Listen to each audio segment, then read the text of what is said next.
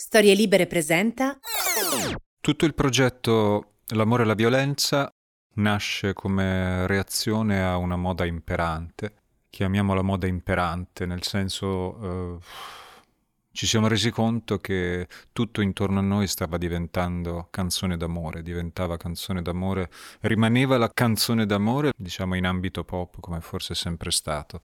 In ambito alternativo, cosiddetto tale, l'amore prendeva sempre più spazio e, e spingeva via lontano tutti gli altri temi possibili trattabili, tant'è che, insomma, abbiamo assistito alla nascita dell'indie come nuovo strano genere musicale propriamente italiano che non coincide più con l'indie, quello di una volta degli anni 90. Diventava canzone d'amore anche, anche l'hip hop in fondo. In questa puntata di Romantic Italia parliamo dell'altro ieri. Il disco a cui ci dedichiamo è un vero e proprio concept album sull'amore, che racconta di questo sentimento riferendosi specialmente al mondo e all'uomo contemporanei. Si intitola L'amore e la violenza volume 2, 12 nuovi pezzi facili ed è uscito nel 2018. È stato composto ed eseguito dai Baustelle. Per la prima volta, nella sua storia discografica, la più importante band italiana del nuovo millennio si confronta con la misura di un secondo volume, avventurandosi nel capitolo che segue L'amore e la violenza, il suo settimo album in studio uscito nel 2017. Tutto si riempiva anche in maniera abbastanza veloce d'amore intorno a noi, per cui coi Baustelli abbiamo detto facciamo il nostro disco d'amore, il nostro disco d'amore vero, noi li abbiamo sempre fatti, dischi che contenevano canzoni d'amore perché anche noi parliamo d'amore e non c'è niente di male a parlare d'amore, l'importante è, come dire, a me piacciono le canzoni d'amore, a chi non piacciono le canzoni d'amore, l'importante è farle con intelligenza e si spera magari anche cercando di evitare le banalità, i cliché. Se quelle del primo volume erano canzoni d'amore in tempi di guerra, storie di un'era bellicosa e senza scampo che spera l'amore, quelle di questo volume 2 sono, per fare il verso a un film capolavoro con Jack Nicholson del 1970, 12 pezzi facili, che esplorano in modo diretto, preciso, specifico, quello che, e noi lo sappiamo bene, è il perno centrale dell'intera storia della musica leggera italiana la canzone d'amore.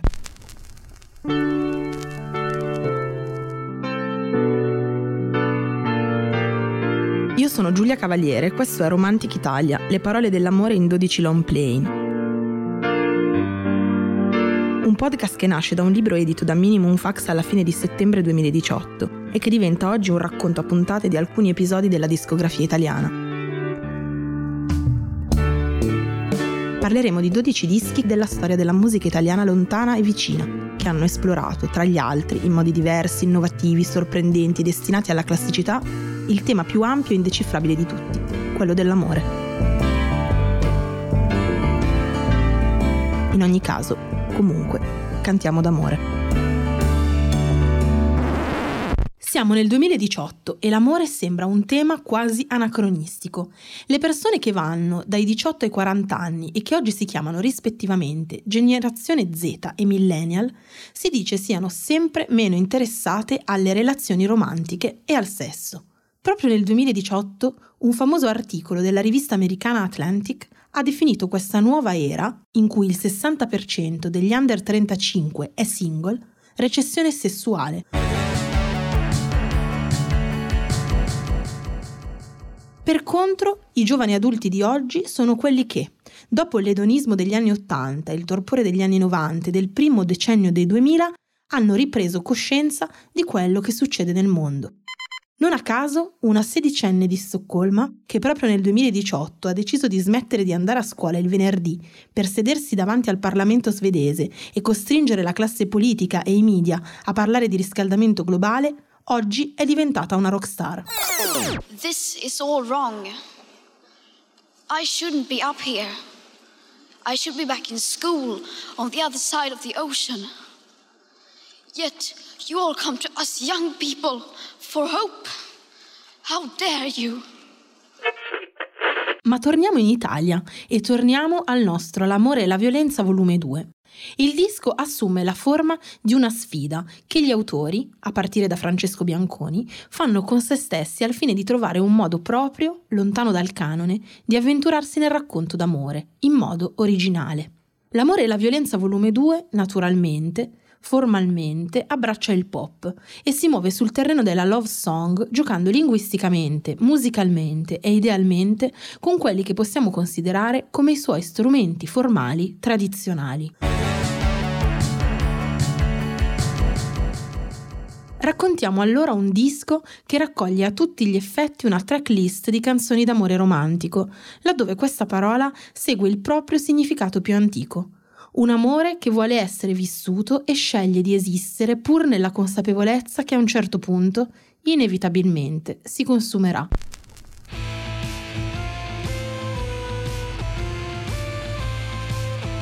Quell'amore che dura una notte, o che, con la medesima voracità e velocità, sparirà, morirà all'improvviso. Quell'amore che con gran violenza ci cambia e modifica tutto intorno a noi. Violenza. L'amore che ci annulla, ci esalta, ci fa desiderare, aspirare al meglio, sperare. Dopo una intro, tutta da poliziottesco in pieno stile che fu Osanna e ormai da tempo è Baustelle, intitolata Violenza, come a mostrare un per me si va nella città dolente dell'amore, il disco apre le danze con Veronica numero 2, un pezzo dal ritornello killer che porta sul dance floor pop del disco una nuova versione dell'ode amorosa vecchio stile, aggiungendo un altro tassello, bellissimo, al grande puzzle delle canzoni intitolate a nome propri di donna. Romanticismo, ardore, spietatezza, sofferenza. Ci sono canzoni di delirio amoroso che descrivono il momento dell'innamoramento del momento di delirio, di follia, di distaccamento dal reale che l'amore o l'innamoramento in alcuni casi può produrre, come ad esempio Veronica numero 2, come ad esempio Baby. Uh, ci sono canzoni di perdita dell'amore come, e di rinascita dopo la perdita di un amore, come ad esempio Perdere Giovanna. Ci sono canzoni di disillusione come ad esempio Amanda Lear e di tradimento del, del valore ideale dell'amore. Se da un lato Veronica è proprio una semplice canzone d'amore, dall'altro già mostra le complessità del confronto contemporaneo con quello che è il mondo dell'altro e in qualche modo ne prende le distanze fin dall'incipit. Non mi interessa con chi ti vedi, non ha importanza che gusti hai, che fiction sogni, che prezzo chiedi, non conta niente se te ne vai. Non contano i fiori preferiti, i dischi ascoltati, i libri letti e quelli pubblicati. Non conta nulla quando a fare il proprio ingresso sono il desiderio, l'innamoramento e la bramosia. Non so nemmeno che dischi ascolti e i fiori non si capisce mai che cosa resta quando li hai raccolti. Io lo so bene, ok, come si brucia sul rogo. L'amore, ci dice Bianconi tramite questo testo, restituisce una forma profonda e violenta di speranza che ti spinge intimamente a credere persino che possa esistere una rinascita e a tollerare meglio gli orrori del mondo intorno.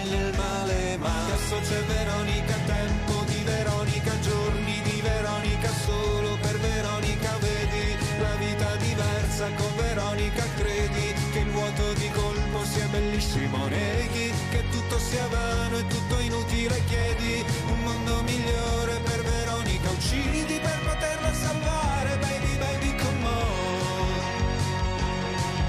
on. Con lei, malgrado te, siamo sempre di fronte a una classica love song, un brano che sceglie l'immediatezza lessicale adatta a mettere in scena una vicenda tipica, quasi un topos amoroso. Il nostro protagonista non sa scegliere tra la donna con cui sta stabilmente e quella con cui vive una passione ben lontana dalla stabilità. Stare lontano da te e accontentarsi di quello che c'è. Da un lato c'è qualcosa di semplice, quotidiano, immediato, dall'altro l'inaccessibile e il desiderio quasi irrealizzabile.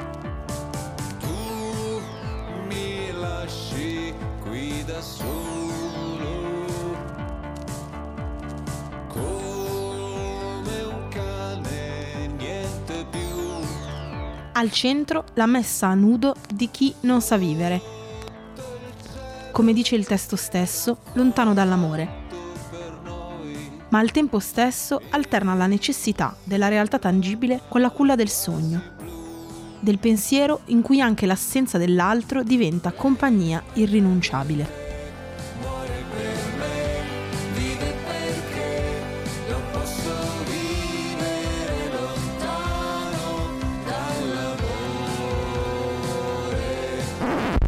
L'atmosfera è anni 70, ci sono i synth, gli archi e le chitarre baustelliane in chiusura di un pezzo che essenzialmente è pura disco music e sa regalare il piacere tipico di una scrittura che si divide tra malinconia e slancio danzereccio.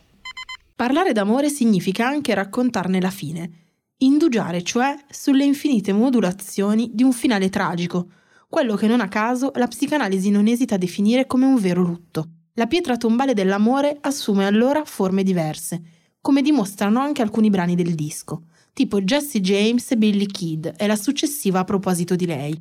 Nel primo caso ascoltiamo la fine di una storia d'amore tormentata, che ci raggiunge grazie a una serie di immagini profondamente cinematografiche, che vanno a costruire una forma di canzone che abbiamo già incontrato altre volte nella storia dei Baustelle, come la bellissima Colombo, con cui questo pezzo condivide l'immaginario americano, californiano.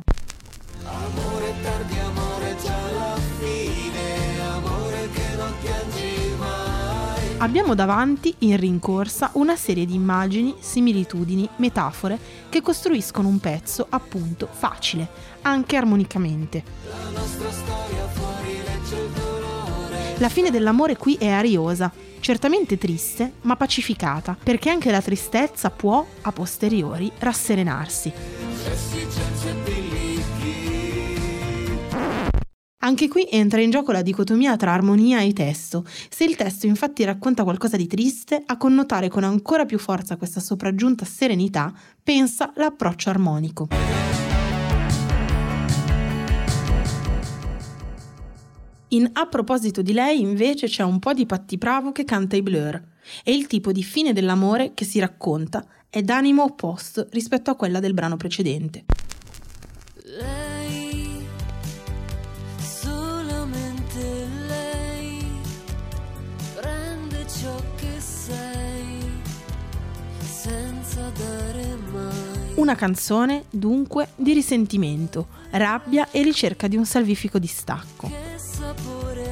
Anche questa volta siamo in pieno topos da love song.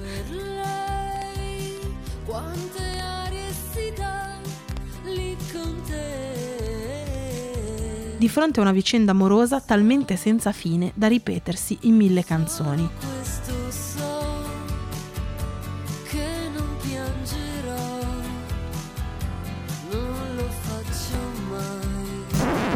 Una delle belle novità di questo disco è la scelta di esplorare l'amore quasi interamente nella prospettiva della maturità, discostandosi dal gran numero di canzoni e dischi dedicati al sentimento come espressione della giovinezza e offrendo invece uno sguardo profondo sulle controversie, le rotture e i nuovi incontri, sugli amori nati dopo convivenze, figli e separazioni. E I due dischi contengono canzoni d'amore, appunto, canzoni d'amore di violenza, canzoni che fanno vedere come l'amore possa avere anche un lato violento, in senso assoluto e in senso anche quotidianità, appunto, di, eh, ahimè, cronaca nera mi viene da pensare, quindi il lato violento dell'amore è abbastanza rappresentato sui giornali e nella cronaca di tutti i giorni ormai. Proprio di un sentimento nuovo, del piacere della scoperta, di un momento di innamoramento adulto inatteso racconta Baby, che si sofferma sulla scelta dei due amanti, dopo un primo incontro erotico, di uscire di casa, passeggiare, andare al parco, perdersi nel mondo decidendo di perdere ancora una volta un po' di sé in un'altra persona. Baby. I due giocano a ricominciare dall'istante, provano a scordare le ferite del passato, la tristezza e il tempo che vola via. Perché non immolarci tra la gente e fare finta che non conti niente?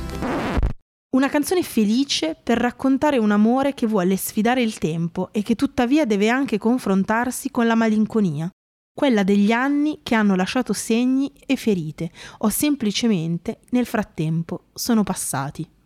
C'è dunque nel brano questa sensazione di riscoperta dell'incontro e delle sue ritualità, e insieme una consapevolezza matura della scadenza marchiata a fuoco su ogni amore, che comunque, qui, sceglie di consegnarsi al viversi, all'esistere e al provarci senza arrendersi. Baby, un bacio senza fine sulla bocca, la buccia di limone nella bocca, potremmo andare fino al parco a piedi, oppure andare al cinema, non credi, mi fai dimenticare di me stesso. È, e a un certo punto il testo cita il pezzo di Lou Reed, La Perfect Day di Francesco Bianconi. L'arrangiamento gioca a restituire la magia dell'attimo fuggente. Baby è una canzone classica e rimata, ma senza ritornello, o forse tutta ritornello. In una coda di risate felici e licenziose in stile Melody Nelson di Serge Gainsbourg.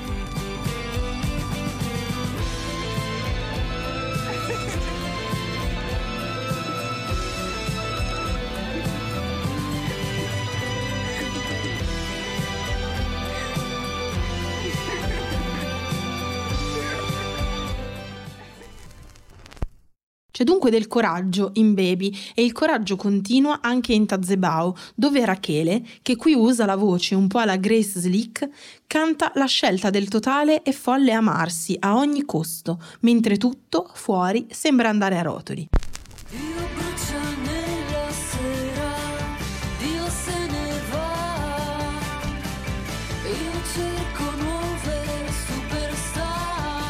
Ma se l'amore e la violenza è un racconto d'amore contemporaneo che si confronta con gli stilemi classici del genere, ecco uno dei suoi snodi fondamentali. L'amore è negativo.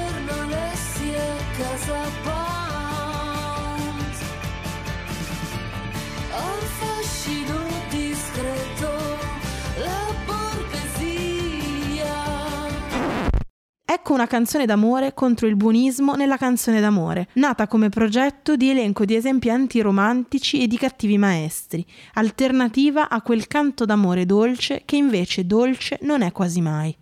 Il pezzo è ispirato a Eros in agonia, un libro del filosofo sudcoreano Byung-Chul Han, che racconta come questa società d'oggi, incentrata sui consumi, sulla vanità, abbia coltivato un'umanità vittima del pensiero egomaniaco, incentrata unicamente sul culto del proprio corpo, sul mito della salute, della palestra e della prestanza, tutte cose che sono esattamente il contrario dell'amore, che invece, nella sua natura più autentica, corrisponde al totale annullamento del sé in funzione della fusione assoluta con l'altro da sé. Amore che esalta l'annullamento e la mortificazione dell'ego e che ha come fine ultimo quello dell'unione con il proprio amato. In questo senso l'amore contiene già il segno meno, negativo. L'amore è cattivo e porta per sua natura dentro di sé il germe della consapevolezza della fine, il segno della sua distruzione. Tutto ehm, è stato anche fortemente influenzato, devo dire, dalla lettura di questo librettino prezioso del filosofo Byung-Chul Han che si chiama Eros in agonia, che ha una visione filosofica moderna dell'amore, ne dà una definizione in termini di annullamento del sé, annullamento dell'ego, distruzione dell'individualismo in favore della totale adesione all'oggetto altro da sé, ovvero l'oggetto amato. E come dire, in virtù anche di questa lettura mi si sono anche un po' chiarite le idee. C'è una canzone contenuta nell'amore e la violenza, volume 2, che si chiama L'amore negativo, che proprio contiene delle allusioni anche abbastanza precise ad alcune parti di Eros in agonia, alle parti in cui ad esempio dice che l'amore non è mai pulito, l'amore comincia con un'uccisione, l'uccisione dell'ego, quindi è negativo, l'amore è cattivo in un certo senso. Perdere Perdere l'amore. cantava qualcuno tanti anni fa, ma ecco che Francesco Bianconi qui canta di che cosa significhi, nei fatti, la possibilità imprevista offerta dalla vita quando si perde qualcuno. La fine di una storia d'amore, in Perdere Giovanna, arriva in modo improvviso con tutte le desolazioni e le tristezze della perdita e insieme con le nuove possibilità e le nuove prospettive che essa porta naturalmente con sé. Io non sento più le cose, non so nemmeno dire davvero se sto bene. Ogni fine genera un senso di perdita e di rinascita e qui ci si sofferma a raccontarle nella loro versione più adulta, matura, Sui nostri giorni insieme. quando la separazione intacca ogni aspetto dell'esistenza in modo pervasivo, dal sentimento alla quotidianità insieme. Dopo questo viaggio d'amore adulto, Bianconi ci regala l'unica prospettiva giovanile dell'album. Se in Perdere Giovanna, infatti, la fine dell'amore è raccontata dal punto di vista di un adulto, nella prospettiva della maturità, in Caraibi il protagonista è un giovane, Per quanto riguarda me, Bianconi racconta, usando la propria vicenda autobiografica, lo smarrimento e il panico di un ragazzo che per la prima volta vive sulla sua pelle la fine di una storia d'amore.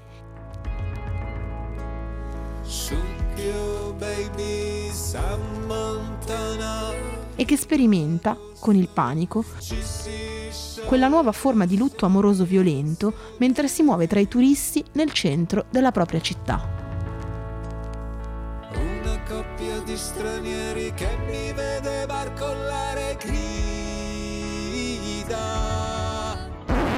La casa di Asterione di Borges è un racconto contenuto nell'opera L'Alef del 1949 ed è l'ispirazione prima dell'ultimo brano del disco.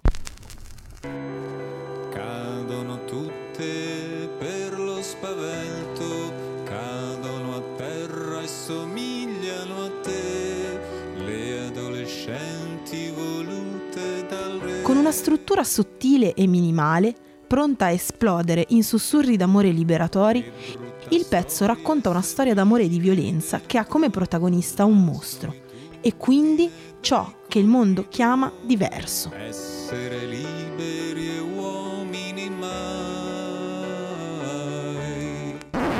Il mostro dovrebbe uccidere quelle donne che il re gli offre in sacrificio. Lui le risparmia, ma nonostante questo loro muoiono ugualmente incontrando il suo sguardo e scoprendo la sua mostruosità. In effetti non c'era altra storia che potesse coronare il lungo racconto amoroso di quest'album se non quella di un amore impossibile, che in questo caso, nel Minotauro di Borges, conduce perfino alla morte, chiudendo l'album con una coda prog psichedelica, sentimentale, tra synth e chitarra slide.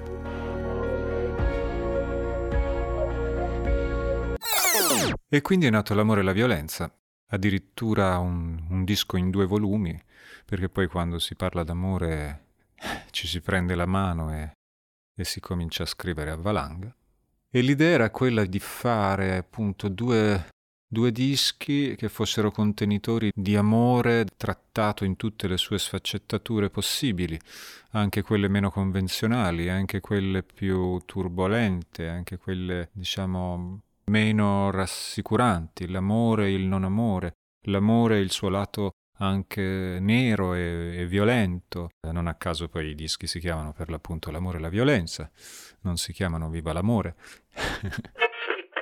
L'amore è più freddo della morte, recitava il titolo del lungometraggio d'esordio di Rainer Werner Fassbinder del 1969 ed è nella piena consapevolezza di queste parole che quest'album, un mix di storie capaci di tratteggiare lo scenario interiore e quotidiano della vita sentimentale adulta nella contemporaneità, si muove con grazia e precisione, mostrandoci quella quota di irrinunciabilità che dà origine a quel sentimento che, diceva qualcuno a ben vedere assai prima di Fassbinder, muove il sole e le altre stelle. Questo era Romantic Italia, le parole dell'amore in 12 long play, un podcast scritto da me, Giulia Cavaliere, a cura di Sara Poma. Ce ne saranno altri e ognuno selezionerà un importante album della canzone italiana che in qualche modo ci ha fatto capire di cosa parliamo quando cantiamo d'amore. Questo episodio vi è piaciuto, ditelo a qualcuno a cui volete bene, scrivetelo sui social o semplicemente continuate ad ascoltarci su storielibere.fm o sulla piattaforma che usate di solito per ascoltare i vostri podcast preferiti. Una produzione storielibere.fm di Gianandrea Cerone e Rossana De Michele. Coordinamento editoriale Guido Guenci.